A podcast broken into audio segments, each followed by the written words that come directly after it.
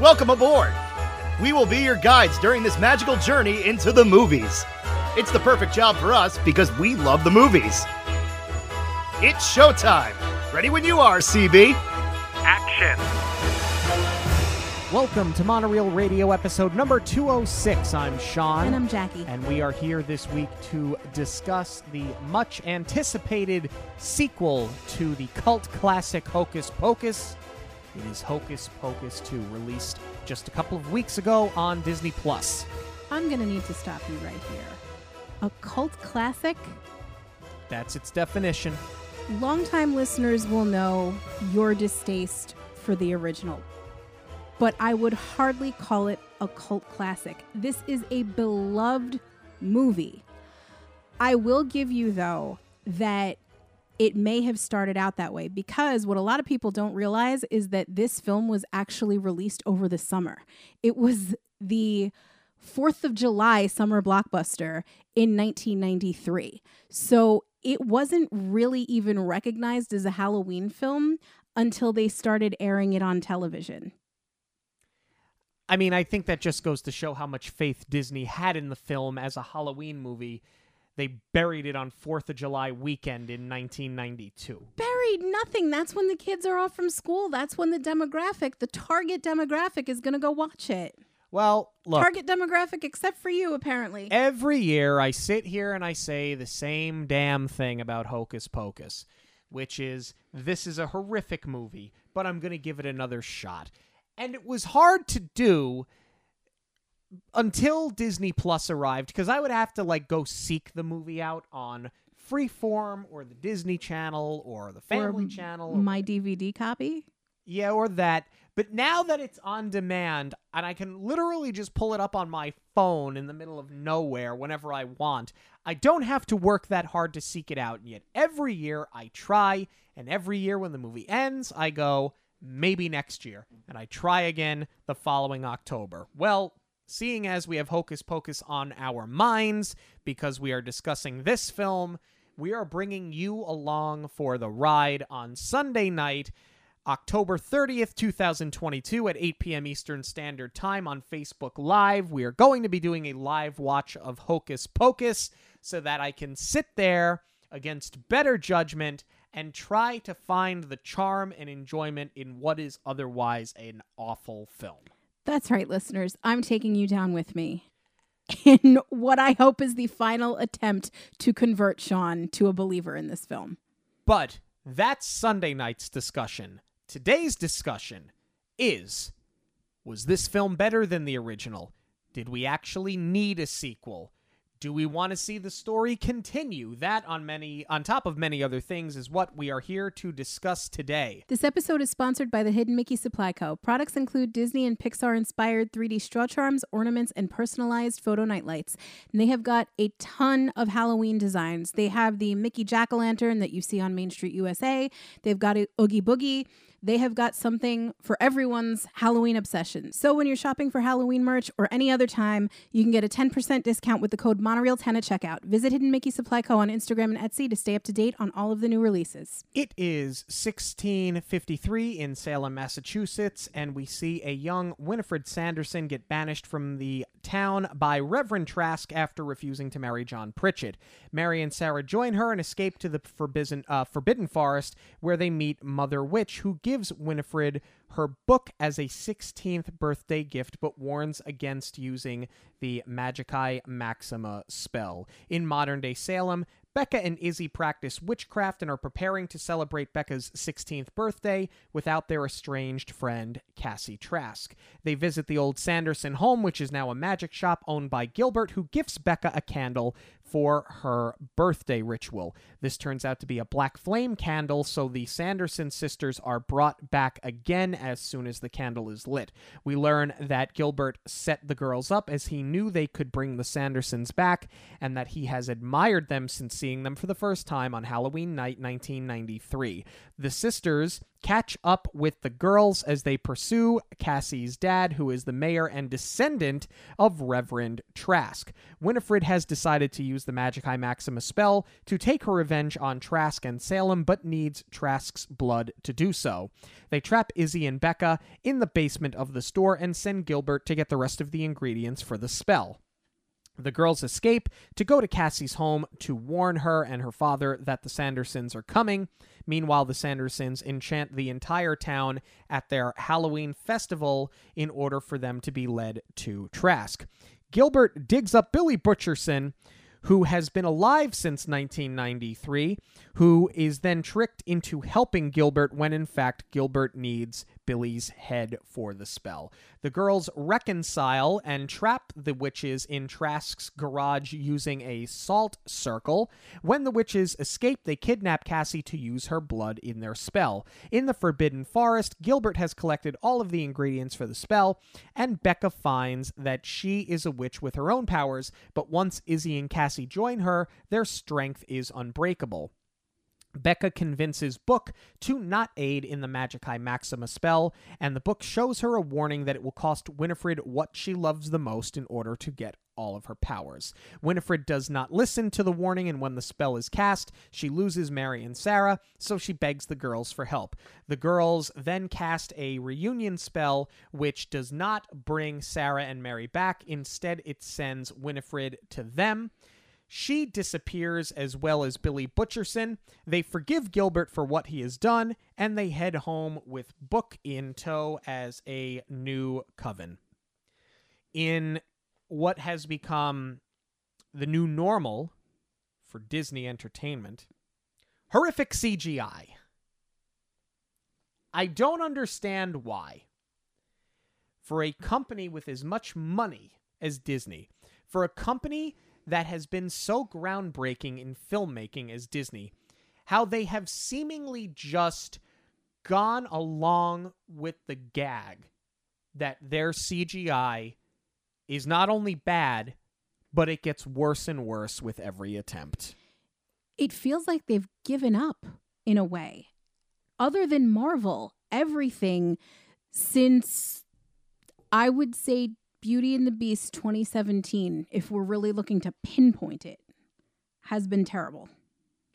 I don't understand how, I mean, and yes, it's Marvel, not Disney, but I don't understand how you have Marvel television shows and Star Wars television shows where the special effects and the CGI are better than what you're seeing in Disney films. Now, you could sit there and easily write this off as well, right to Disney Plus. But that's not the case even the films that are getting released in theaters, the CGI is horrific. Like the bird that's flying in the beginning of this film, it looks like they didn't render it all the way, or like a layer is missing, because it looks like an animated character thrown on top of a live action setting, and it's distracting. I agree. And what's really disappointing about that is that the real charm of the original comes from all of the practical effects.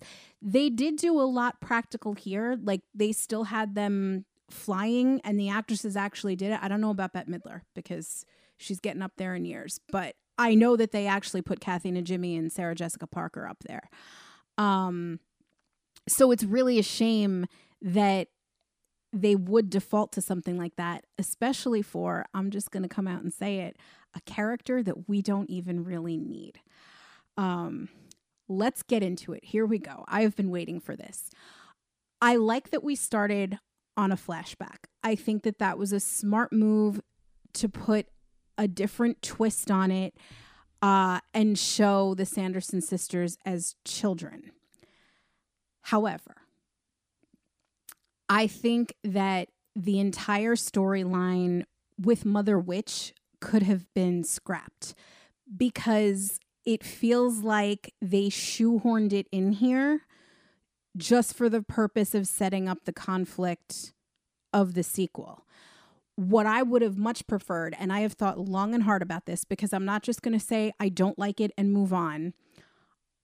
I really took into account what they could have done and what I personally would have liked to see better. Is this the better option, the better idea? I don't know.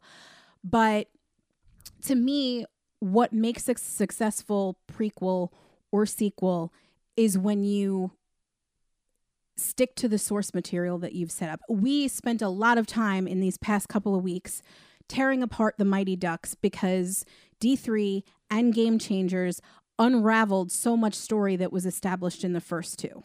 And even with little throwaway lines, they managed to cover it up between D2 and the original. But for convenience, they would change things in the writing. And that gets very, very frustrating. And I feel like that's what they did here. Um, what I would have liked to see was the story of Billy Butcherson play out. We know that it's Winifred's 16th birthday. We know that that's when a witch gets her powers. I'm all about that. What I really like is that they mention that the father has an alchemy book. So I would have liked to see Winifred start experimenting with the alchemy and perhaps trying to carry on her father's legacy. I would have liked to see her take his notes and his I don't know if you want to call them recipes or or potions as it were um and make book out of her father's stuff because that's the other thing Winifred never inherited this book. This was her book. And we made a big point of saying when we reviewed the original that book followed her around like a loyal dog. So I would have liked to see her create that on her birthday. And then you've got this other story of Billy cheating with Sarah. What I would have loved to see was an established relationship between Winifred and Billy she lost her father, so she is going to get married. And then he goes for Sarah. And maybe Winnie feels a little bit insecure and she tries to cast a beauty spell because that's her whole thing, right? I want to stay young and beautiful forever. Maybe that comes from she felt even worse about being cheated on because it was to her sister who is by you know, conventional standards prettier than she is. And right. maybe that spell blows up in her face and that's how she ends up with the buck teeth. You know, you're you're not wrong about that. I think that there are a lot of ways that you could have played that. And and I'll tell you something where I actually disagree is I like the introduction of Mother Witch because I like the fact that she says, "I eat children, how else do I look this beautiful?" What I like is that there was a lot of opportunity with that character that you know you you could have set her up as having this influence on the three of them specifically on Winifred. I mean to eat children for such a vain reason is pure evil but they're witches. They're supposed to be evil I know I'm jumping to the end of the movie here, but I kind of find it impossible to not make this point without jumping to the end of the movie because this is where they start to plant the seeds. I like the backstory, but what I don't need is I don't need a heartfelt backstory between Winifred and the other two. I don't need to feel bad for you. You are evil. And movies do this a lot where they try and, you've seen it in horror as well. Rob Zombie did it in his Halloween remake. We saw it in the remake of Nightmare on Elm Street, where you take these horrific evil figures that are just scary for scary sake, and you try to make like these character stories, and like this one's got mommy issues, and this one was misunderstood. I, I don't need that in a horror film. I don't need it in Hocus Pocus. I don't need it in a film about witches. Introducing Mother Witch and having Winifred cast out, you want to give the character an entitled moment. She had it when she did not go with the arranged marriage to John Pritchett. So you could have just had that and had evil Mother Witch influence these very young girls who were at their most vulnerable because they've been cast out of their home, they've run into the forbidden woods. I like without having to try too hard, you wouldn't have had to do anything else and it would have just made sense and it would have worked just fine. I'll give you that too because aside from being young and impressionable, they do say that the father passed and there's no mother to speak of. Right. So if the town has outcast them, yes, they would be gravitating towards something like that. And that's totally plausible. And I would have even preferred to see that and see Winnie have a type of mentor as opposed to just introducing this character for the sake of setting up the Magica Maxima spell. Right. And I mean, everything seems like it's gearing that way because in the next scene, before we get to modern Salem, it, it the flashback ends with Winifred burning down a reverend's home using a spell from book with Sarah and Mary. I mean, I understand we're not supposed to root for the reverend, but she burns his house down. Like she gets out her aggression and you can see the wheels start turning like, "Oh, I really can unleash chaos on this town." You you didn't need anything else. Like that was enough. But I think that they tried a little too hard to give us these heartfelt moments early on in the film that they tried to cash on in at the end. And I don't think that it's necessary when you're dealing with evil characters. I would agree with that. I also feel like they were rushing to get Sarah, Mary, and Winifred as we know them back. Um, which is a shame because these young actresses nailed it. They were great. At certain points i think they were a bit too on the nose like the way that the actress playing winnie she's always got her hand on her chin.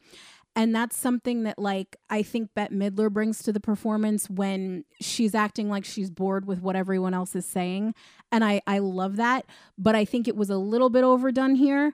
But other than that the girls just absolutely nailed it um but i would have really liked to spend more time here um I feel like the Reverend was introduced sort of unnecessarily. Um, and that was also used to set up a plot point later in the sequel as far as having um, Cassie's legacy tied back to Salem. Instead of this ridiculous John Pritchett narrative, I really wish that they had used the Reverend as the human embodiment of the Salem witch trials. And leaned into the idea that he is forcing Winnie to get married and it would have made the Billy storyline land even harder now that he's going to go cheat with Sarah and Winnie's prospect at getting married is taken away. So now the rever- the reverend's after her and pushing her to do it and that's how they end up becoming the outcasts is because she's not going to follow the norm. And now you are pulling the history of the trials into it is because half the time these women weren't actually practicing witchcraft. It was just because they weren't following the conventions of society at the time and they got killed for it disney in 2022 well, is not going to tell that story. that's the other thing to your point. I think which means that which not to interrupt you then this this should not exist. Don't don't tell a period piece if you're not going to tell a period piece. You, you see what i'm saying? Well no you're right. You made the point before. This is definitely watered down because i remember when we did our review of the original we were talking about when you see them hang. I mean, you don't see them, but they play out the scene and they show the barrels being kicked out from underneath their feet. I knew from the it. jump we were not going to see anything like that in this film. And even to your point, they're talking about eating children, eating children, eating children. They talk about it a lot. There's not a lot of doing. There's no poison in this one. You see Emily Binks get poison. I know you love to rip her a new one because the dead child is moving in the chair. But but you, but let's take the key phrase dead child. You're they, never going to see that. It. Yeah. They, like at least to the film's credit, to the original film's credit, and I did give it credit at the time, if I remember correctly. When there was time to go for it, they did. And here, you are getting a very watered down, for lack of a better term, Disneyfied, half baked story because, oh, we can't do that now. Well, you kind of can because people, myself not included, loved the original so much that they pounded the table for the sequel for 29 years. So obviously you did something right the first time. So why you would abandon everything that you've done right for so long? Well, Bob Chapek, forget it. Forget you know what? Just forget it. That's low-hanging fruit. All right, let's move on and get out of Salem into Salem. We'll go to modern day Salem here. Um they introduced the three new characters Cassie, Izzy, and Becca. And I think they do it actually in a really good way. I think that for the dialogue, and it's very quick throwaway dialogue, they do so much exposition here that I did not really need to see too much more to understand that the relationship was strained. And I think that it would have killed the pace of the movie and just made it kind of boring. I would agree with that. Um, the only thing that I bump on a little bit is that Becca is our lead here. This is her story now. This is about her becoming a witch. I feel like she's not very likable out of the gate, and she doesn't really do herself any favors by cursing Cassie's boyfriend right in front of Cassie. Although Cassie didn't do herself any favors either because she didn't stick up for her friends. I think this character is just such Gen Z, and it's not. It's it, like it's not a shot at the actress, but like the fact that she's over it before it even gets started. It, it's something that I don't think. And I hate to date ourselves. I don't think at our age it's something that we really get or connect with because we were not like that in the early 2000s and we're not used to seeing characters like that in film because you know especially your leads to your point you need to make them endearing. Your lead can't be over the movie before the movie's even started. But i think that that's just a generational attitude thing that's happening now i can see where kids probably love her I mean, I'll put it to you this way: I like her a lot more than the other peop from the than the other leads from the original. I hated almost every character in the first movie. I don't like her attitude at first, but she does grow on me as the movie goes on. Yes, because she was able to carry the movie with a maturity. I just think she was too sarcastic in this setup to hook us right away of why we are supposed to care about you moving forward. Yeah. But otherwise, I think the story is very relatable. Um especially since you did away with you know, in the first one it's both Binks's and Max's story that they are trying to protect their sisters.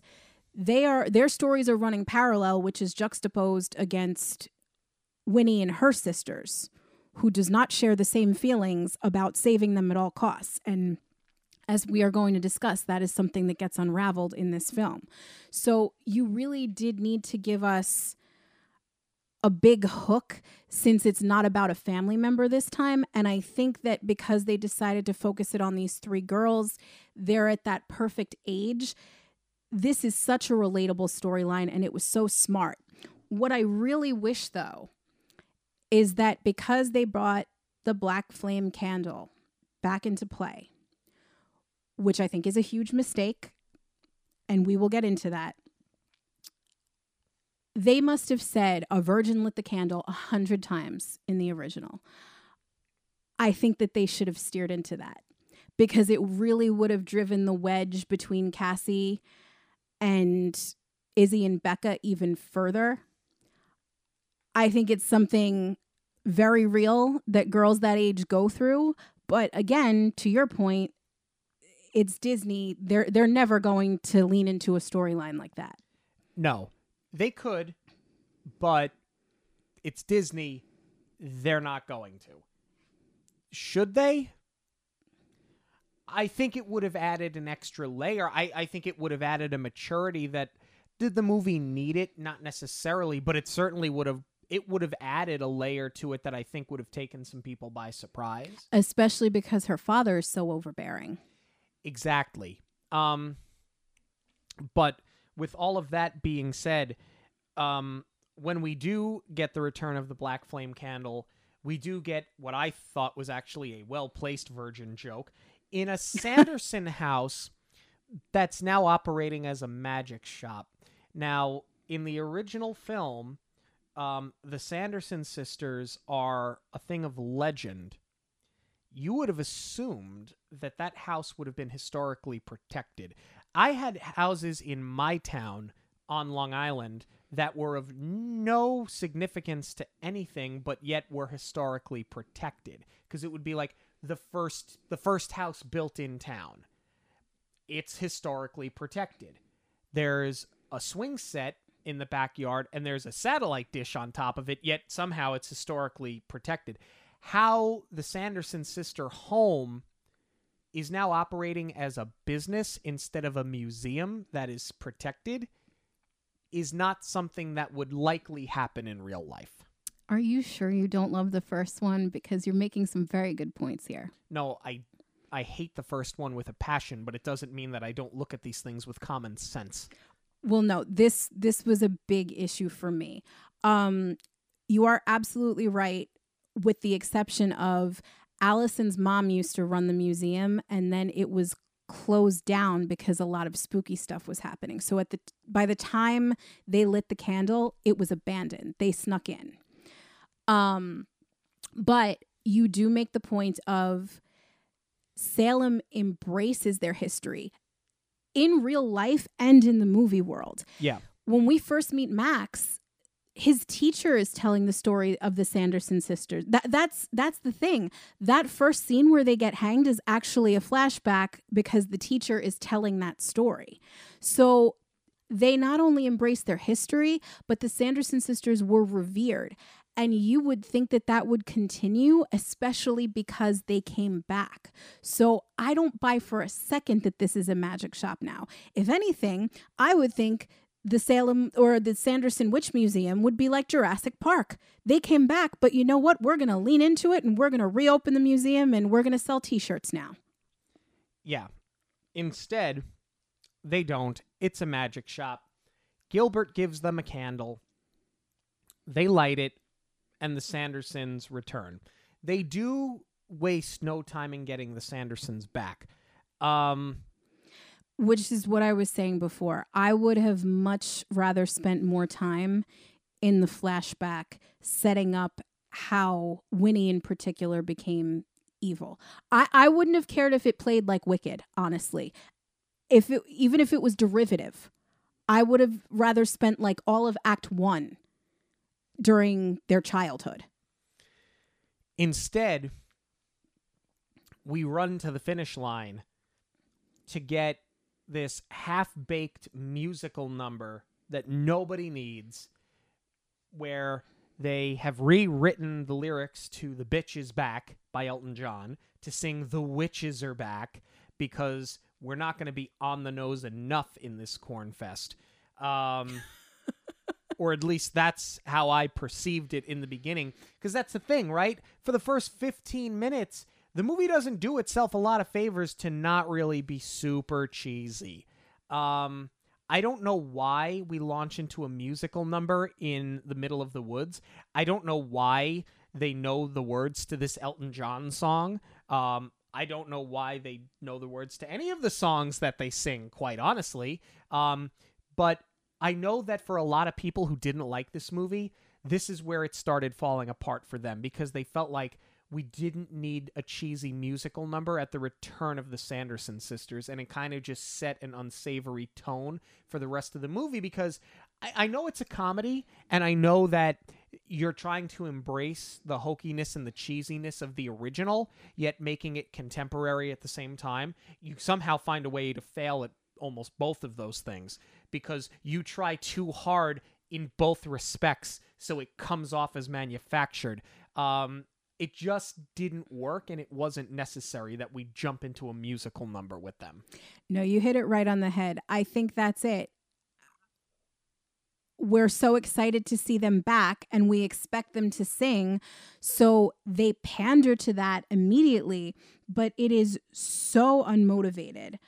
Uh, I I remember as soon as I heard the music, I was like, "Wait, are they are they singing? We're going right to a musical." I was very confused and I started getting a little upset because this is where it started losing me. But they do sort of make up for it when they call it out and they're like, wait, who are they singing to? And they smash cut to Sarah Jessica Parker. It is such a good edit and something that we didn't see a lot of in the original. There's hardly any jump scares, but they give us one here and I liked it. Yeah, and I like the practical sets here. I think that the set in the woods was really good. Uh, I like the big full moon in the back. I bought it. You can tell that it's on a back lot. It has to be.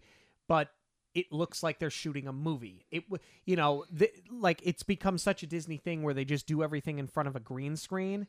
If they did, then somehow they pulled off the best effect in the damn movie because this looks like a practical set to me and I think it looks awesome. I know that they shot on a farm in Rhode Island, but I believe that's where they set up Old Salem, and that was where the flashback was done. Uh, I'm not sure if this was on location in the woods because they they did shoot, I think, in the fall too, so it was cold. And and in any um, behind the scenes photos I've seen, they did have like heavy coats over their costumes. Yeah, noteworthy. Not a not a frame of this film was shot in Salem, by the way. Not a single frame. You can't though. I mean, given the time of year that they were filming, Salem is a zoo now during Halloween. I mean, I've gone during Halloween, but I was in high school at the time and it was it was pretty crazy then, but with social media now, it's like going to Disney for Christmas. I want to dial it back though to the candle because aside from the fact that we have seen this play out already, what happens when a virgin lights the candle? That was Winifred's curse when she was hanged. It was that they would come back on Halloween and they would have to suck the souls out of children before sunrise in order to stay alive. And they did not get one child thanks to Max, Allison, and Binks. They saved Danny. So, since that caused them to turn to stone and blow up, I think we can safely assume that that curse was broken. So I just wish that there was another curse or another object that would summon them back. Almost like, and I hate to make this comparison because it it is going to sound a little bit derivative, but almost like Voldemort in Harry Potter. Now, you may not know this, but I don't know what the hell you're talking about right now. in Harry Potter, the reason that Voldemort keeps coming back is because he broke off pieces of his soul and put them in objects. Called in Harry Potter world, it's called a Horcrux. Of course it is. And through the seven books, Harry goes and he finds all of them and destroys them. So my point is, if the Sanderson home was open as a museum instead of a stupid magic shop, you could have had other objects that Winnie had bewitched and ways that they were unknowingly brought back instead of the candle. Oh, you mean like the Sanderson sisters hourglass that pops up later in the film that apparently has all of this and and I'm jumping here.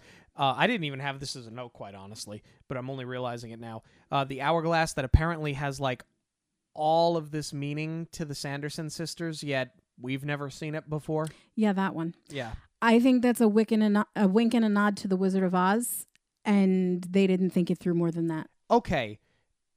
I'm glad that you bring that up. I want to float this out here now. Again, and I'm kind of jumping towards the end of the movie. I don't care at this point. I don't think there's any other way to do this because this is falling victim to you unraveled what you established in the first film. But but specifically about the Wizard of Oz. Why do so many lines in this movie sound like they're ripped off from the Wizard of Oz? Oh, I didn't think that.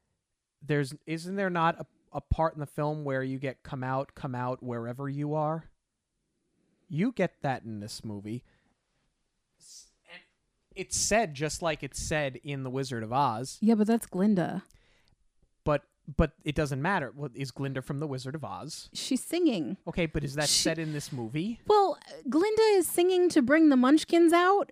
If if one of if one of the sisters is calling to the kids, it's a little bit different. There's a totally different context. they sing it the exact same way. And there was another line towards the end of the movie. I don't recall exactly what it was. I'm hoping it comes back to me.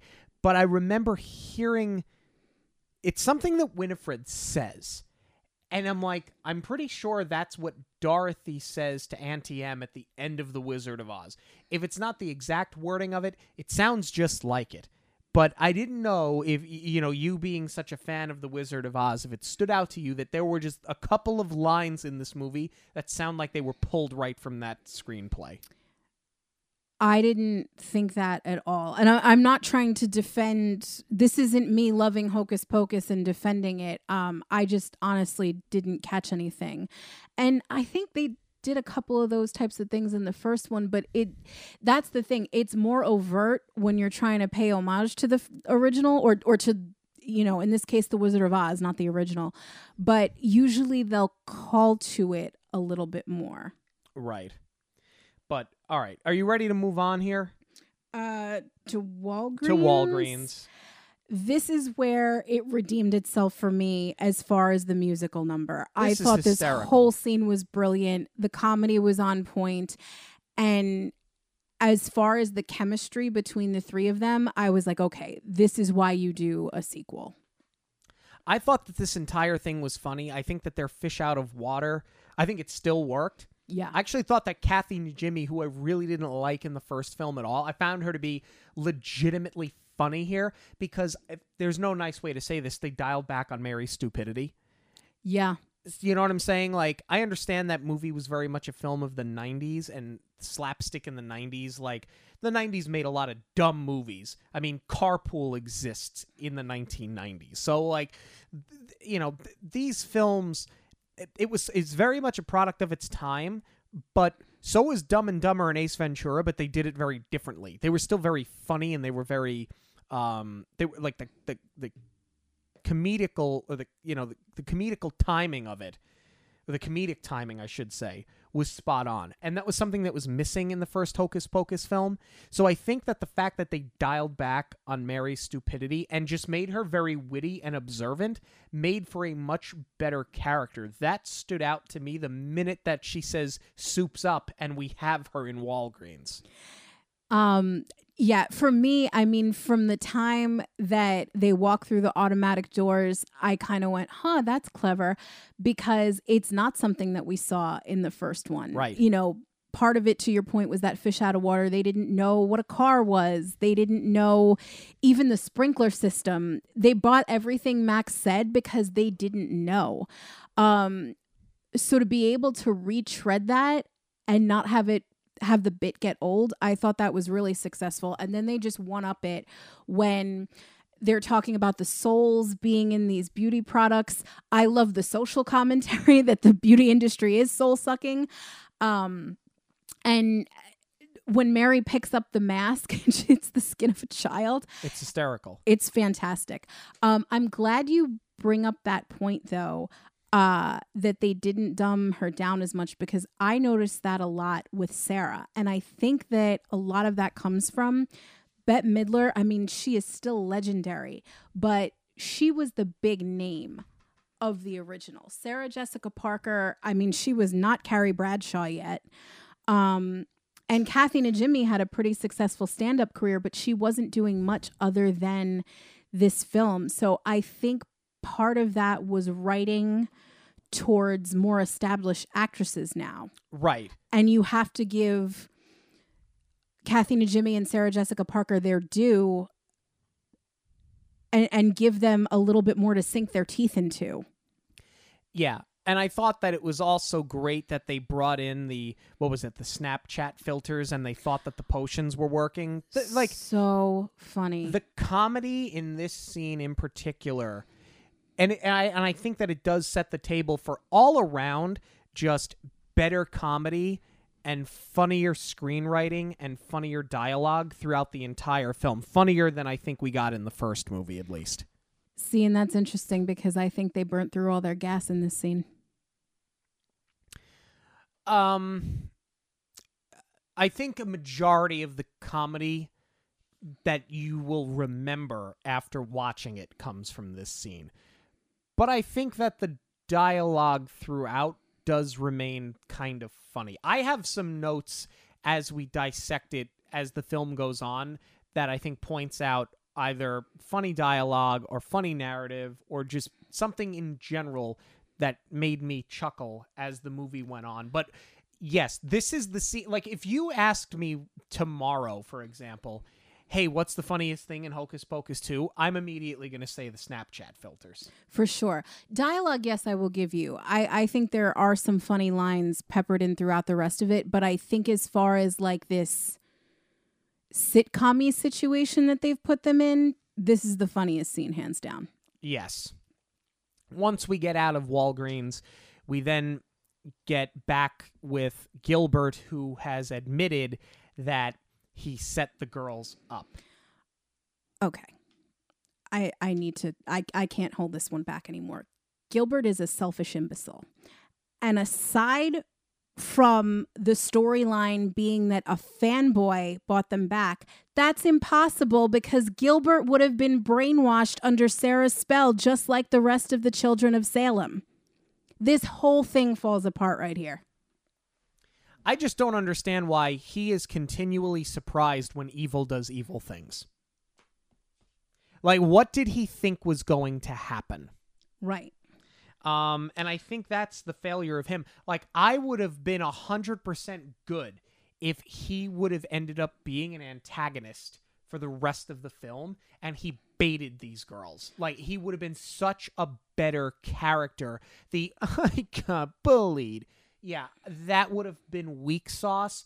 But if he would have been doing to Salem what the Sandersons were trying to do to Salem by using the Sandersons, if he was taking out his aggression on the children of the people that bullied him by having the Sandersons go after their kids because that's how the generational gap would have worked, he would have been a much more diabolical character. Instead, he's just a doofus. Right, like make him the big bad.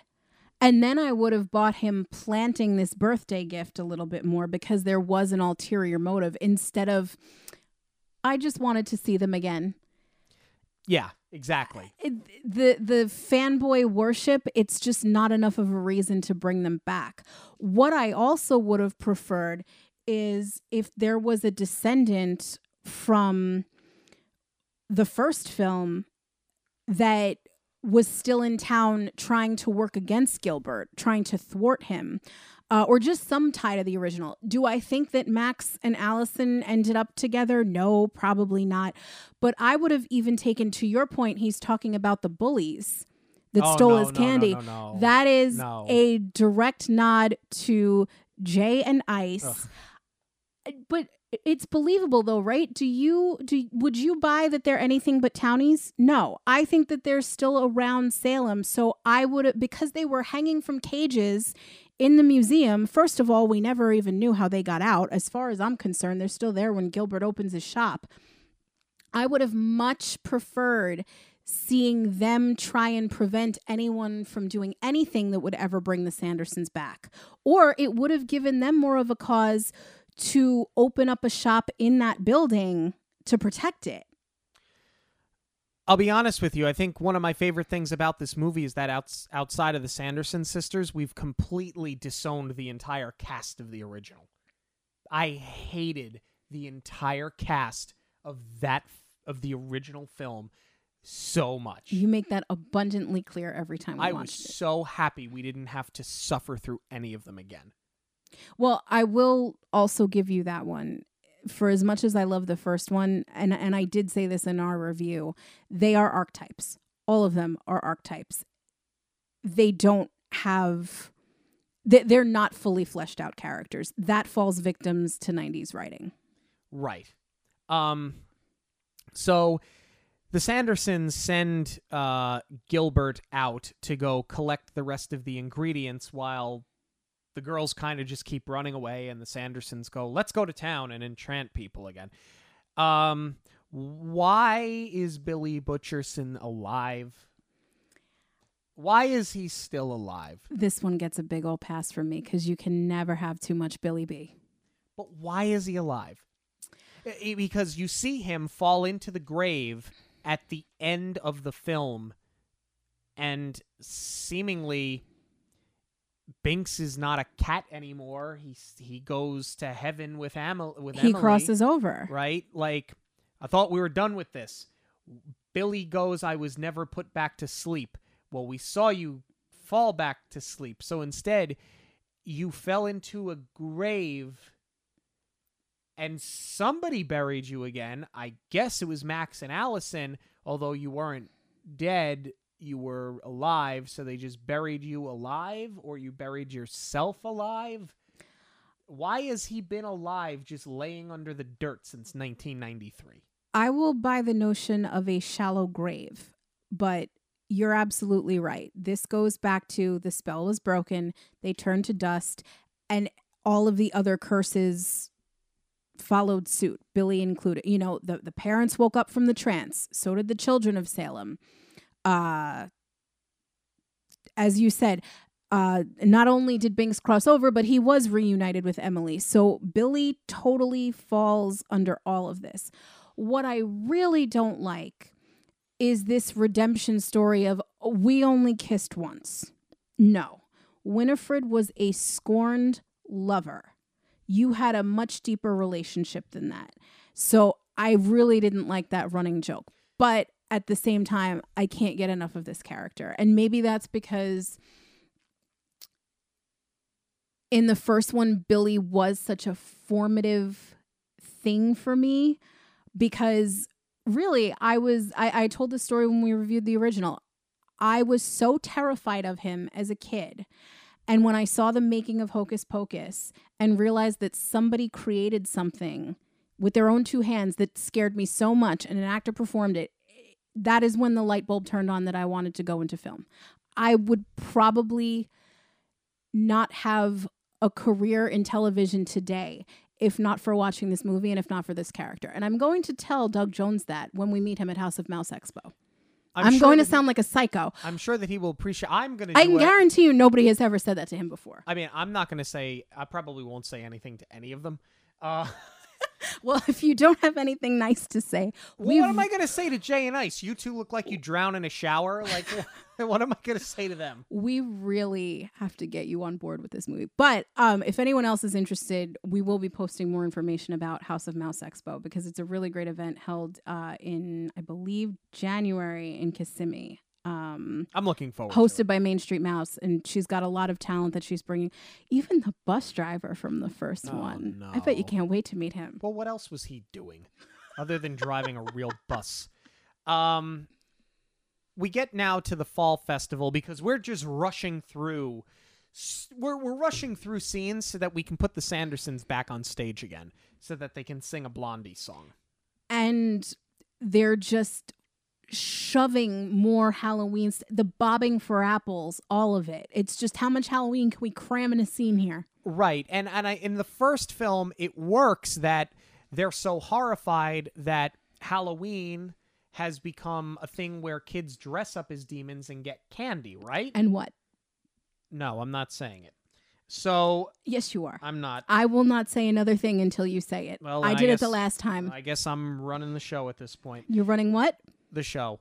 So come on. Nope. So um, you know. They, they rush them into the fall festival. Now the Sandersons know what to expect. They lose their own costume contest, which within itself was pretty funny. I wish that they had planted this contest earlier. Instead, they've got Cassie's dad obsessing over his candy apples. Yes, yeah. and he's why? so dumb. I'm sorry, but what a simp character they made.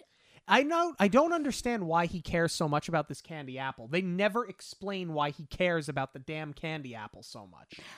I would buy it more if he was like possessed or something, but he's just so obsessed with it. They dumb down what would have otherwise, or could have been, a really solid character. Yeah, because I like Tony Hale. I liked him in the dual role. Right, and he's he's only got one focus through this whole thing. So by the time, and I'm jumping ahead a little bit here, he tries to discipline Cassie for having this party.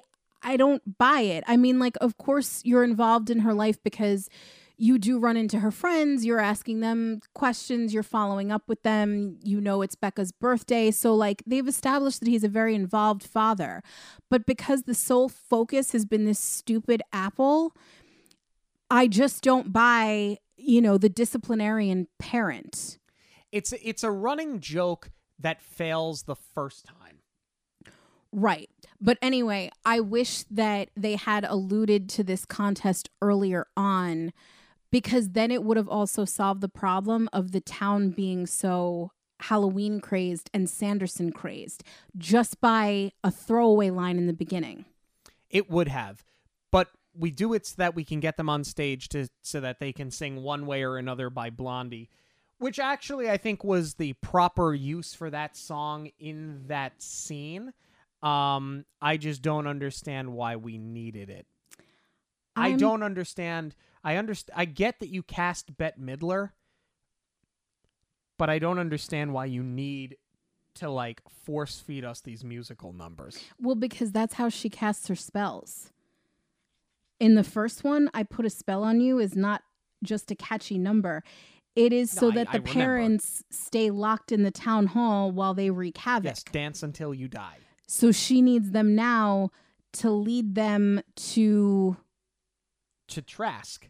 Yes. She wants to be led to the home. Even though Trask has been at this festival, Trask didn't go anywhere other than to go yell at Cassie and break up a party, but he's been in that festival like basically the whole time. Right. he I'm wouldn't have been hard to miss. I'm sorry. But is there another song? I don't mean this disrespectfully to Blondie. I love that song, but we have seen one way or another so many times in films. Maybe maybe it will just sell it cheap. that's what I was saying. Maybe it's just cheap to get the rights to it, but we've seen it in Coyote Ugly. We've seen it in Rugrats for crying out loud when Angelica loses Cynthia. Is there not another song that we can do? With all that being said, though, I do like the arrangement. I like, you know, the stomping and the step dancing, the flash mob quality that they give it. Um, even even just the way that they shot it when the girls are up on stage and you know they're showing them jumping around uh, with the reverse shot where you see the audience it's it's really well put together but i was like my god is there another song Apparently, there's not. But there is a Village Idiot, which basically leaves the song uh, obsolete.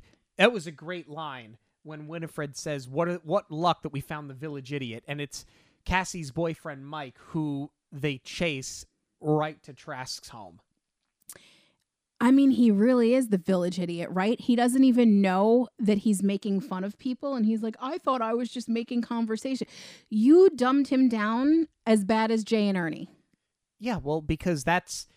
That's how the villains in these films are, whether it's the first one or the second one. You don't buy them as villains. They're not intelligent enough to outsmart anybody. It's just that everybody else around them is dumber than they are. Realistically, that's that's what they lean on with the villains in these two films. I wouldn't call him a villain though. I would call him the bully. But really, he hasn't done anything that bad. I mean, he kind of does make fun of Becca to her face in school a little bit, but he doesn't say anything too mean or too over the top. We've already we already have it out for this guy because he broke up a friendship. I mean, in his defense, she is a girl that actively practices witchcraft and doesn't really hide it. So, I mean, in reality, he basically just calls her out for doing weird stuff. So he's basically just saying what she does in her free time. it would have been a lot more effective if instead of putting everything on Becca and I, I can't even say making fun of teasing her for it because he knows that that was at one point Cassie's friend, so he doesn't take it too far. It would have been more effective to see a conversation with Cassie where he's like, "Hey, you're 16 now. You have a boyfriend. I'm on the football team." Or is that a Halloween costume? No, I think he's on the football. Whatever He's actually on. It doesn't matter. it, it- stereotypical jock. They didn't flesh him out more than that. Um, it would have been more effective to see him try to cause that rift between Cassie and Becca and say, you know, it's time to grow up now. You can't keep hanging out with them. People think they're weird. What about your image? Blah blah blah. Right. Um, and then Trask ends up back down at the festival where the Sandersons are not. Um, and he loses his candy apple and he gets all upset about it. And the candy apple woman is just gone. Like she kind of just disappears. Like in the 25 seconds from the time he gets it to the time he realizes it's gone, she's just disappeared now. But you know who does appear in my favorite Easter egg in this whole film? Uh, he asked a couple to hold his place in line, which is a hat tip to Penny and Garry Marshall because they're dressed as the devil and as Mary calls her Medusa with the curlers in her hair. I love it. I absolutely love it. back at Trask's house, the Sandersons have now been caught in his garage with the salt circle, and he comes back with his candy apple that he bought at Walgreens, and he's upset about it. And Because the lights went out at Walgreens. and the, but but that's not even the most egregious thing about this. They're just gonna leave these three women in the garage. Like he doesn't even like wonder like where are they going? Why aren't they leaving my garage? How am I gonna get them out of my garage? Why is my daughter partying with people almost three times her age? He kind of just leaves them there and was gonna like go inside and eat his candy apple. Like we're just gonna leave them in the garage. Because this is the worst night of his life. I'd love to trade places with him. Yeah, really. for an hour if that's the worst night of his life. But the whole thing does become very funny when you have the Roombies because of course Sarah rides the vacuum or sorry Swiffer. Mary Mary rides the vacuum in the first film because they don't have enough brooms. Right. So now she's riding on the the Roombies, which are like Roombas, and she's wearing them like they're rollerblades. So these things come and just suck up the salt, and then they're able to escape the circle. That I thought was very funny.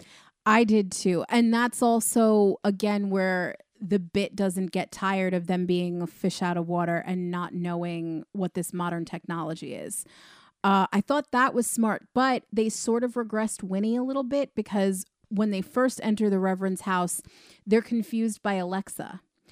And in the original, when they go to the library and they trap them in the kiln, or I'm sorry, when they go to the school, uh, they use the intercom system, and Winifred is not confused by a disembodied voice at that point. She follows it. Right. So I, it's a funny line when Mary's like, "Oh, there's a woman trapped in there." It- It's it's a great bit for that, but I don't buy it from Winnie to be confused. Um, I do dig the idea that we have a new witch, though, and you start to see it a little bit in the garage, um, but it starts to play out more and more as we get towards the end of the film here, um, as we're heading back into the Forbidden Forest because uh, now Cassie has been snatched by Winifred um, because she's not going to get her father's blood. She can just take Cassie's because it's the same blood. She is a Trask. Um, I do dig the idea that we do have a new witch coming and that witchcraft is still a thing even in 2022. I agree, but the way that they land this plane as far as, and I don't want to jump too far ahead, but while we're while we're on it, as far as have Winnie having to trade what she loves most to become all powerful. I almost wish that her coming back had happened earlier in the movie and she made that trade earlier on and then learns that she really does need Mary and Sarah and maybe had to get Becca on her side to help bring them back. And that's Winnie's full arc instead of what happens now where there's this battle between the two covens and Winnie has to make the trade because at the very end of the first one, she tells Max, You're a fool to give up your life for your sister. She believed it then. That was her whole arc in the first film, and and it's just completely erased in the final act of this one. because it's 2022. It's the same reason why her sister's not going to cheat on her with a real boyfriend. That's the thing. It's not a scorn lover anymore because you don't want to have a film in 2022 that Disney made where a where a sister cheats on another sister. They're they're doing everything they can with bubblegum and unicorns and puppies and kittens because this film didn't want to go for it the way the first one did. Well, I mean, that's it. It's anti feminist, right? To not support your sister. Well, it's it's not, but I'm not even looking at it from that standpoint. I'm looking at it as you've just watered down the entire story because we can't make that story. We can't. We're Disney. We can't. We can't do that. Well, then don't make a sequel. You see what I'm saying? Th- this goes back to the point of if you're not going to tell the story, don't tell the story. Don't make a sequel if you don't have the guts to do it the right way. To the first film's credit, and I said it before, and I said it when we reviewed it the first time, when they wanted to go for it, they weren't afraid to go for it. Right. So I, I think that, frankly, you're softening evil characters because you have to, but we're, we're seeing them do this in in backstory. I don't need to know why. I don't need to see Cruella de Vil as a soft character. Now I liked that film, but I, my problem with that film was how did we get her from the end of the film to where she is in 101 Dalmatians? Well, there's a half a billion dollars left at the box office to solve that problem, now isn't there? um, you know, I just when you try to humanize evil, it do, it just fails. And this is not just Disney; this is cinema in general. But Disney really has started to lean into it, and like the in, in the we're just going to put ice packs on everything, and oh, well, we're going to fix it. We're going to fix it, right? That's just what Disney's doing. It's what they've done for a long time. I honestly feel like that's where they gave Winifred this arc in this film where now she loves her sisters and she would never sacrifice her. We're going to undo everything we did in the old movie. Well, because that was 1993 and we're 2022. We have to do it better. I, I didn't like it either, and that was the first thing that stood out to me. Um, but I, I honestly think that the biggest problems that you're going to find with this film is because 2022. I honestly think most of the problems with this movie, where they soften the movie to the point where you just don't take it seriously, the answer is because 2022. No, and if you're going to bother to do all of that, you want to soften it. Uh, I'm not going to say, okay, fine, but being that you did this, don't send Winnie to them then. Make her learn her lesson. Make her have to live without them now, even though I don't buy that that's what she believes. Right. Even Book, right? Book, to your point that you had made when we reviewed the first and you brought it up before, follows Winnie around like a very loyal dog. It's got a human eye. If I remember correctly, wasn't it? I think it was made from human skin because I said it's basically the Book of the Dead from Evil Dead. So we're ripping. You were very upset about that. Um, since when does it have a moral compass? Yes. And even so much personification where it's on the shelf and it's sweating when Becca finds it. So that's the other thing. It doesn't want Becca to find him. It bucks her off when she tries to take him. And then all of a sudden, at the end, she's like, You have a choice in this. And then he's like, oh, Okay, I'll, I'll take it. Oh, for 400 years, I didn't realize I had a choice. And that's why, uh, again, I wish that we had seen this set up as Winifred's book, not something that she inherited. But even if I don't care that it's something she inherited, she inherited something evil from an evil person. That, that this I'm I'm going to repeat myself because we keep going back to the same thing. You know what I'm saying? And and it's the same it's the same thing that kind of ultimately undoes the entire character. You know, whether I like Hocus Pocus or not doesn't change the fact that the Sandersons have become an icon, not just in Disney but also in pop culture when you undo the head of that trio you know th- th- it's just a big miss. You know what i'm saying? Like i think the characters are better all around here because like i feel bad for mary and sarah. They were the butt end of the joke in the first film and they were the butt end of bad jokes in the first film. And you actually gave them a little bit more of a purpose and you made them more likable in this film. And the fact that her selfishness caused them to disappear i now feel bad for them. But i'm not supposed to feel bad for winifred Right. And they did start to question Winnie's leadership. I think a lot of that, like I said, is that back then Sarah Jessica Parker was just starting off in her career. And now, you know, for as much as they were all gung ho, like, yes, we want to do the sequel, we're excited to come back. And, you know, you see all the interviews after they made the film where it's, we fell right back into it, da da da da. I don't think for a second that Sarah Jessica Parker did not negotiate more money and more lines for herself because she's a much more established actress now. Um, so they did have her question Winnie. Um, Winnie at the towards the end before uh, you know, she trades Mary and Sarah in, she commands Sarah to do something and Sarah's like, "No, I I forget the exact line, but i'm it's a something good loyal sister Yes, and, and, i am not just a this that and the other thing Yeah, in other words, I demand to be treated with respect. And she has her moment And then when he's like, go do it. And then she's like, okay, okay. So you started getting there.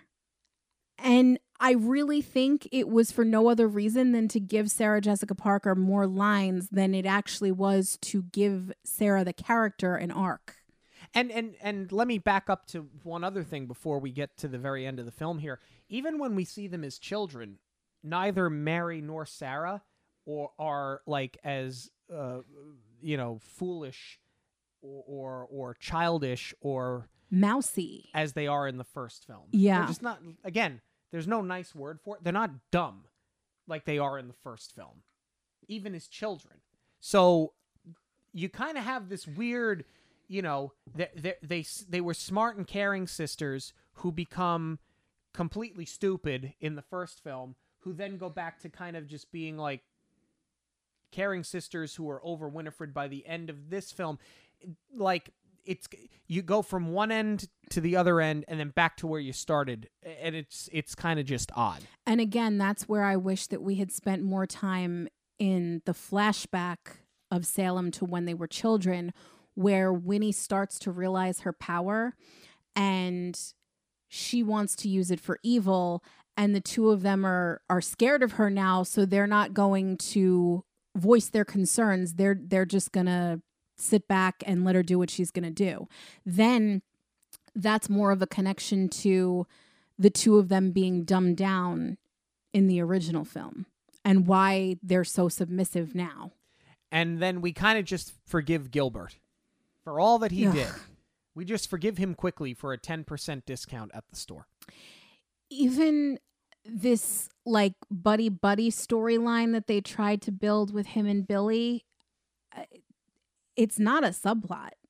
It, No. I'm I'm it's not even a solid subplot. You can't even call it a subplot. I mean, he tricks Billy into helping him uh gather all the ingredients. There's a funny jump scare where Billy finds one of the plants that they need and he's like, "Ah!" Um but that's about all it's good for. You know, the whole thing in the first one is that Billy has to prove he's a good zombie and he's going to help the kids because he hates Winnie so much.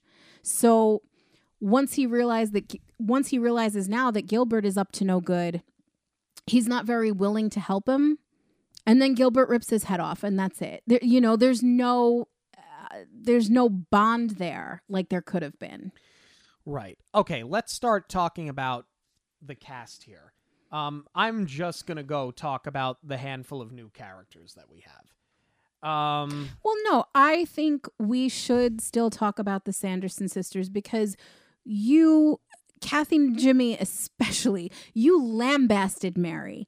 And you said now that they're developing them a little bit more, you found her more funny. I, I think we should talk about all of them individually. okay, so we'll start with Bette Midler as Winifred Sanderson, who completely becomes undone in this film. I agree. I hate that they regress the character, but at the same time, I mean, her performance is still just spectacular. I mean, she gives it everything. She's still she's good, right? She's good in the film. No one's going to say that she's not. But um, and and I mean, I don't care for the first one, so I don't have like this, like how could you do this? But just from a film perspective, from a fan perspective, and looking at it with a critical eye, I just don't understand what you gained from hitting the rewind on her. I, I just don't. I, I don't understand why you did it. Well, I guess that's the whole question, right? Is was it worth doing this just to see this performance again? I'd say, I would say no. If this is ultimately what you wanted to do, you probably didn't need to do it. I, I don't I don't like when films completely undo their predecessors. And I'm not going to repeat again, evil for evil's sake. Stop humanizing evil. You don't need to do it. The minute you humanize them, they're not evil anymore. I, I'm getting tired of this. Become this honestly, this is becoming its own trope Yeah. realistically, it's becoming its own trope. I don't think we need it anymore. Sarah Jessica Parker as Sarah Sanderson. I found her a lot more tolerable because she wasn't just. I mean, she was still the butt end of some of the jokes, like with the whole spread out thing. But, like, that was the stuff that I laughed at where I thought, okay, this is good. She's not just stupid for the sake of being stupid. like she was in the first film. Right. Um I think they toned down the dumb blonde part of the character. Um like I said they definitely gave her more lines. Uh they tried to give her a little bit of an arc.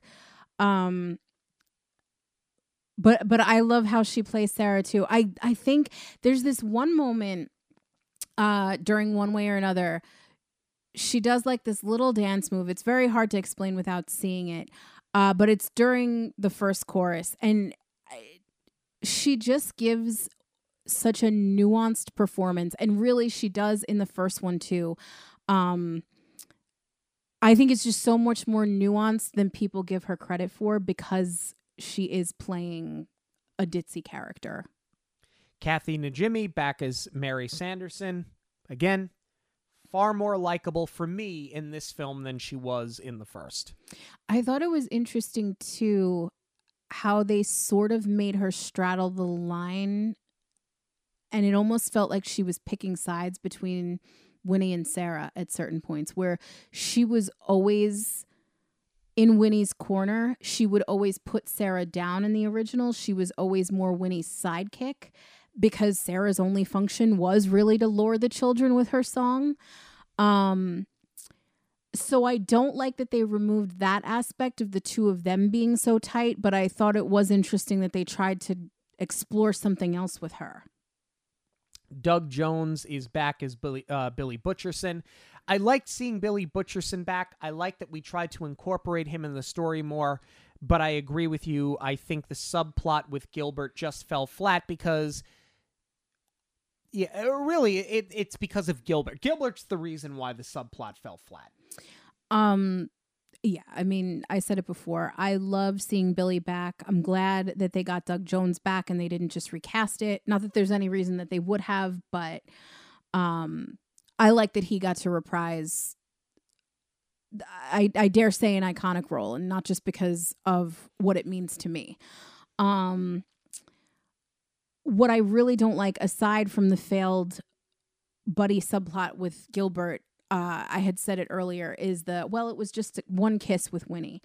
Um, I like the idea that he wants his truth to be told, but I wish there was a little bit more to it than that. I really wish that it was because he realized that you know that he was with Winnie that they did have a solid relationship and he saw that she was turning and that this was going to a bad place and maybe he tried to stop her and that's why he fell for Sarah because she was trying to be a good witch. I think that would have been worth exploring, and that's a story worth telling if you're trying to put his truth out there. You have Sam Richardson as Gilbert. It's nothing against Sam Richardson, but this this character just it it fails as a foil. It fails as an antagonist. Um, there was so much potential. We talked about it earlier. What you could have done with this character, and I think that it just totally falls flat. The character is awful, but the performance is great. It's very subtle, but um, in instances like where they go to question Gilbert about the candle, and they were like, "Well, why didn't you just light it?" and he just gives them a look. Uh, there's a lot of little facial expressions like that in this performance that make it very good. Uh, did they redeem the character? No, I still hate him. I still think that Gilbert's an imbecile and a fanboy, but definitely not an attack on the actor. Whitney Peak plays Becca. Um, I said she's so Gen Z at the beginning of the film, um, to the point where you it, it took some time to warm up to her, but once you do, um, I think that she definitely carried the film, and she's a character that I was rooting for throughout the film. And when she did get her witch powers, I was excited for her, and it actually made me excited to see what else this character could possibly do. Should they, should, will they, and when they uh, eventually continue this franchise? Um, I- I'd like to see more of her. I agree. Uh, I really like when she started believing in herself and her own power. What I wish there was a little bit more of was. I, I think what made the first one so funny where they try and outsmart them. Like they did it in Walgreens. yes, they form the circle of salt, but there wasn't as much duping the witches as the first one. And I think you lost a lot of the humor in that. And a lot of that comes from your lead character. So I think they could have written Becca as a little bit more, a, a little bit closer to Max and some of the things that he did. Belissa Escobedo plays Izzy, and I thought that she worked as a sidekick. Um, I think that her comedic timing was actually very good. Um, I liked the two of them together. Yeah. Um, I thought they had great chemistry, and you could tell that she was having a ton of fun in this role with this character. I agree. I think she's my scene stealer for this film. Yeah. Uh, Lilia Buckingham plays Cassie. Um, you know, she played her fine. Um, it's not a shot at the actress at all. Um, but this is a character that there, there's just nothing special about this character. She could have been any character in this movie. Um, I wish they would have done a little bit more with her to flesh her out. Um, perhaps some flashbacks of seeing them as kids you know, and again, I, I know Disney doesn't want to do because it sounds mean the quote unquote ugly duckling thing anymore, even though they called Michelle Trachtenberg an ugly duckling on Disney Plus uh, when they described the Ice Princess. Um, if they would have done something like that with her, where she became as she got older and she got into high school, she became the popular girl. She's dating the quarterback of the football team. She ditched her weird witchy friends. Like, I wish we would have seen a little bit more of that play out. Like I said, uh, the exposition through dialogue was a great way to keep the story moving without burning a ton of screen time and killing the pace. But I wish we would have seen a little bit more out of the character because I think the character could have been anybody. I agree with that, but I disagree on the Cinderella story aspect of it. I think that that would have gotten a little bit tropey. Um, but I think that they missed the mark by really not leaning into what this relationship means for Cassie, what she's giving up with her friend. We see it from Becca and Izzy's point of view, but you don't pit Cassie in the middle enough. Like they do in the scene in school where uh Becca and her boyfriend get get busted and sent to the principal's office and Cassie has the opportunity to stick up for Becca and she doesn't.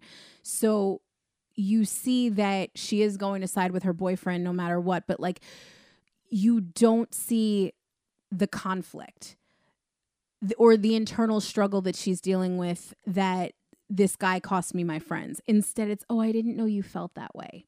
I think we could have done more with that. And I think that they could have written Cassie a little bit more just even a couple of quick lines standing up to Becca of like, why can't you be happy for me that, you know, we were always the ones getting picked on because we went to go do your birthday ritual out in the woods. And, you know, I did have a guy take interest in me because it is, it, it's such a relatable thing that young girls go through with a first boyfriend where you have that group and and one of the girls veers off it happened to all of us um so I, I think you could have just rounded out the character a little bit more with just a little bit more writing to that part of it. Right. Uh, Tony Hale plays Mayor Trask. Again, I liked him in the dual role. I liked him more as the Reverend than I did as the Mayor because the candy apple thing went nowhere. But I just wish we would have done a little bit more with that character. Like, had he had some disdain for the Sandersons because that was his family's tradition, and maybe that's why the the house is not protected. Now it operates as a retail shop because he didn't protect it because he doesn't want their legacy in the town. You know what I'm saying? Like you could have done so much more with that character and they kind of just leaned on this really bad joke that wasn't ever really funny with this candy apple. Right. Like why isn't he a judge on the on the contest committee? I don't know. It's his festival. He's got the sweater and all that, but he's because he's concerned with the stupid candy apple. It just there's so much more you could have done and they just they totally missed the mark with the character. No, and I, I they made him stupid. There's no other way to say it. Yeah. Um final thoughts on Hocus Pocus 2. I tell you what, I'll go first because I feel like you're going to have a lot more to say than I am. For all of the reasons why I dislike the first film, I like this movie. I'm in the minority of people that actually prefer this to the first. I'm not going to say that this is a great movie. They do a lot of things wrong. They undo a lot of the characters in this movie. Um, but I think that I think that this is a good this is at least a good movie. It's not great. This is at least a good movie. It's better than passable. And I think that comes from comedy being funny. Um, do I think that this is as soft as, you know, soft serve ice cream? I sure do. Um, I, I wish that they hadn't gotten away from the things that were successful in the first film. I wish that they would have leaned into it a little bit more. Um, but 2022, we're not going to do that. Um, th- I, I think that undoing the characters is the biggest problem. But as far as comedy goes, I far prefer the comedy in this than I do in the first. So, still don't like the first. I don't think that's going to change this Sunday, although it's going to be on film for all of you to see and interact with. So I guess we're going to try it again. Uh, between the two, I prefer this one. That is shocking to me. I mean, well, no, it shouldn't be because since you don't have the same attachment to the first one, I guess that's why you are able to just sit back and enjoy this one more so. Um and I am trying to put my love of the first one aside and just look at this for what it is and treat it as its own standalone. But it's impossible to do that when you are pulling from the first one. I almost wish that they had done a complete departure from it and not acknowledged anything from the first one. No Billy, no Black Flame Candle, and and did make this more of a standalone that these three new characters figured out a way to bring them back and I would have been fine with it if you had cut all ties from the first one. I think I would have enjoyed it a lot more because I wouldn't have been harping so much on you unraveled the first one. Looking at it objectively, it's good not great. It's still a fun Halloween movie and they wove a decent coming of age story through it. Looking at it subjectively as the sequel, you not only unraveled a lot of what you built up in the first one, you kind of destroyed iconic characters. And I'm not going to say that I hated it. I, I didn't even dislike it. I did like it and I enjoyed it. Am I going to revisit this one? Not very often. Do I love it as much as the first one? Certainly not what I really wish that they had done was a prequel. I understand the whole reason of doing this is because you wanted Bette Midler, Sarah Jessica Parker, and Kathy Najimy to reprise their roles. And as much as it was fun to see them again, and you know, it, it sort of felt like a reunion in a way. And I love that we got more of them, but was it worth the cost of sacrificing a good story? Probably not. I wish if you were that since you bothered to do this, I just wish that it had been a prequel and they focused on the girls at age 16 coming into power and I would have been more than okay with that. It, it would have been like Wicked. So right. that I guess that's why I would have liked it. We usually let you know that you can let a, you know, reach out to us on Twitter, Instagram, and Facebook with your thoughts on the film. And one of our loyal listeners, Melissa, she did do that. She sent us an email, um, and it was a very well written email. Um, so I'm just going to pull a small piece of it um, that I actually thought stood out to me um, when comparing the first film to this one. Uh, she says that Binks's story was at the heart of the last film, and I just don't think the second one had that strong emotional storyline all the way through. In uh, it had its moments, but I think because you saw Bank uh, Binks fail t- in his attempt to save Emily, um, you as the audience are rooting for him. Until the end when the spell takes her sisters winnie never truly lost anything on a strong emotional level so the ending just kind of felt forced. I know it's the old you don't know you don't appreciate someone until they're gone but i don't think the groundwork was laid well enough from a story or character perspective. I think that what she said here I mean, I I think it's 100% correct. I mean, based on based on what we've said, I think that that goes without saying that we completely agree with that observation. I absolutely agree. And that could have been really effective had they written something like that in where Winnie acknowledges that she's lost her sisters once when Max, Allison, and Danny broke the curse, and she's not willing to do that again. It would have at least given her more motivation or or I would have believed her more when she's sad when that she loses them. Right. And uh, thank you, Melissa, for your email. If you do want to chime in with your views uh, or review of Hocus Pocus 2 or any film that we discuss on Monorail Radio, Twitter, Instagram, Facebook at Monorail Radio, or you can email us monorailradio at gmail.com. News of the week is coming up, but first, a quick break. If you're thinking of taking a Disney trip this year, whether it's Walt Disney World in Florida, Disneyland in California, a Disney cruise, or Aulani in Hawaii, get in touch with me for a free quote. I would love to help you plan a trip for you and your family. Or even if you've already booked, reach out. I want to help get you the best deal possible. You can contact me on any of the Monorail Radio social media outlets or shoot me an email at j.zolezzi, that's Z O L E Z Z I, at magicalvacationplanner.com. Hi, this is Kelly from Karma and Kismet, your official monorail news sponsor, and I am very excited to throw it over to Sean and Jackie to talk all about the Disney news. But before I do that, I want to make sure that I share with you guys where you can check out all of my Disney inspired art at karmaandkismetdesigns.com. Don't forget, listeners of the show get a 10% discount with the code Monorail10 at checkout to see all of Kelly's work. It's online at karmaandkismetdesigns.com. That's karma, the letter N, kismetdesigns.com. Okay, some news this week. First thing we want to shout out, friend of the show, Dan Lanigan. Uh, he's been on the show before when we did our review of prop culture. Um, still, He is the host of Prop Culture. yeah, fingers crossed. We're still hoping for a season two. I know at the time when we spoke to him, it was trending that way. I hope Disney goes through with that. But in the meantime, he has a new project coming out. He's making his directorial debut in a film that is coming out on November the 4th of this year, and it is entitled. Um, Izzy Lion, The Unspun Truth. And it, it looks like it's sort of like a mockumentary um, about a sign spinner. It almost reminds me of Spinal Tap, but not in a rip-offy way. The trailer looks amazing. It's on his page. Uh, it's Dan Lanigan on Facebook.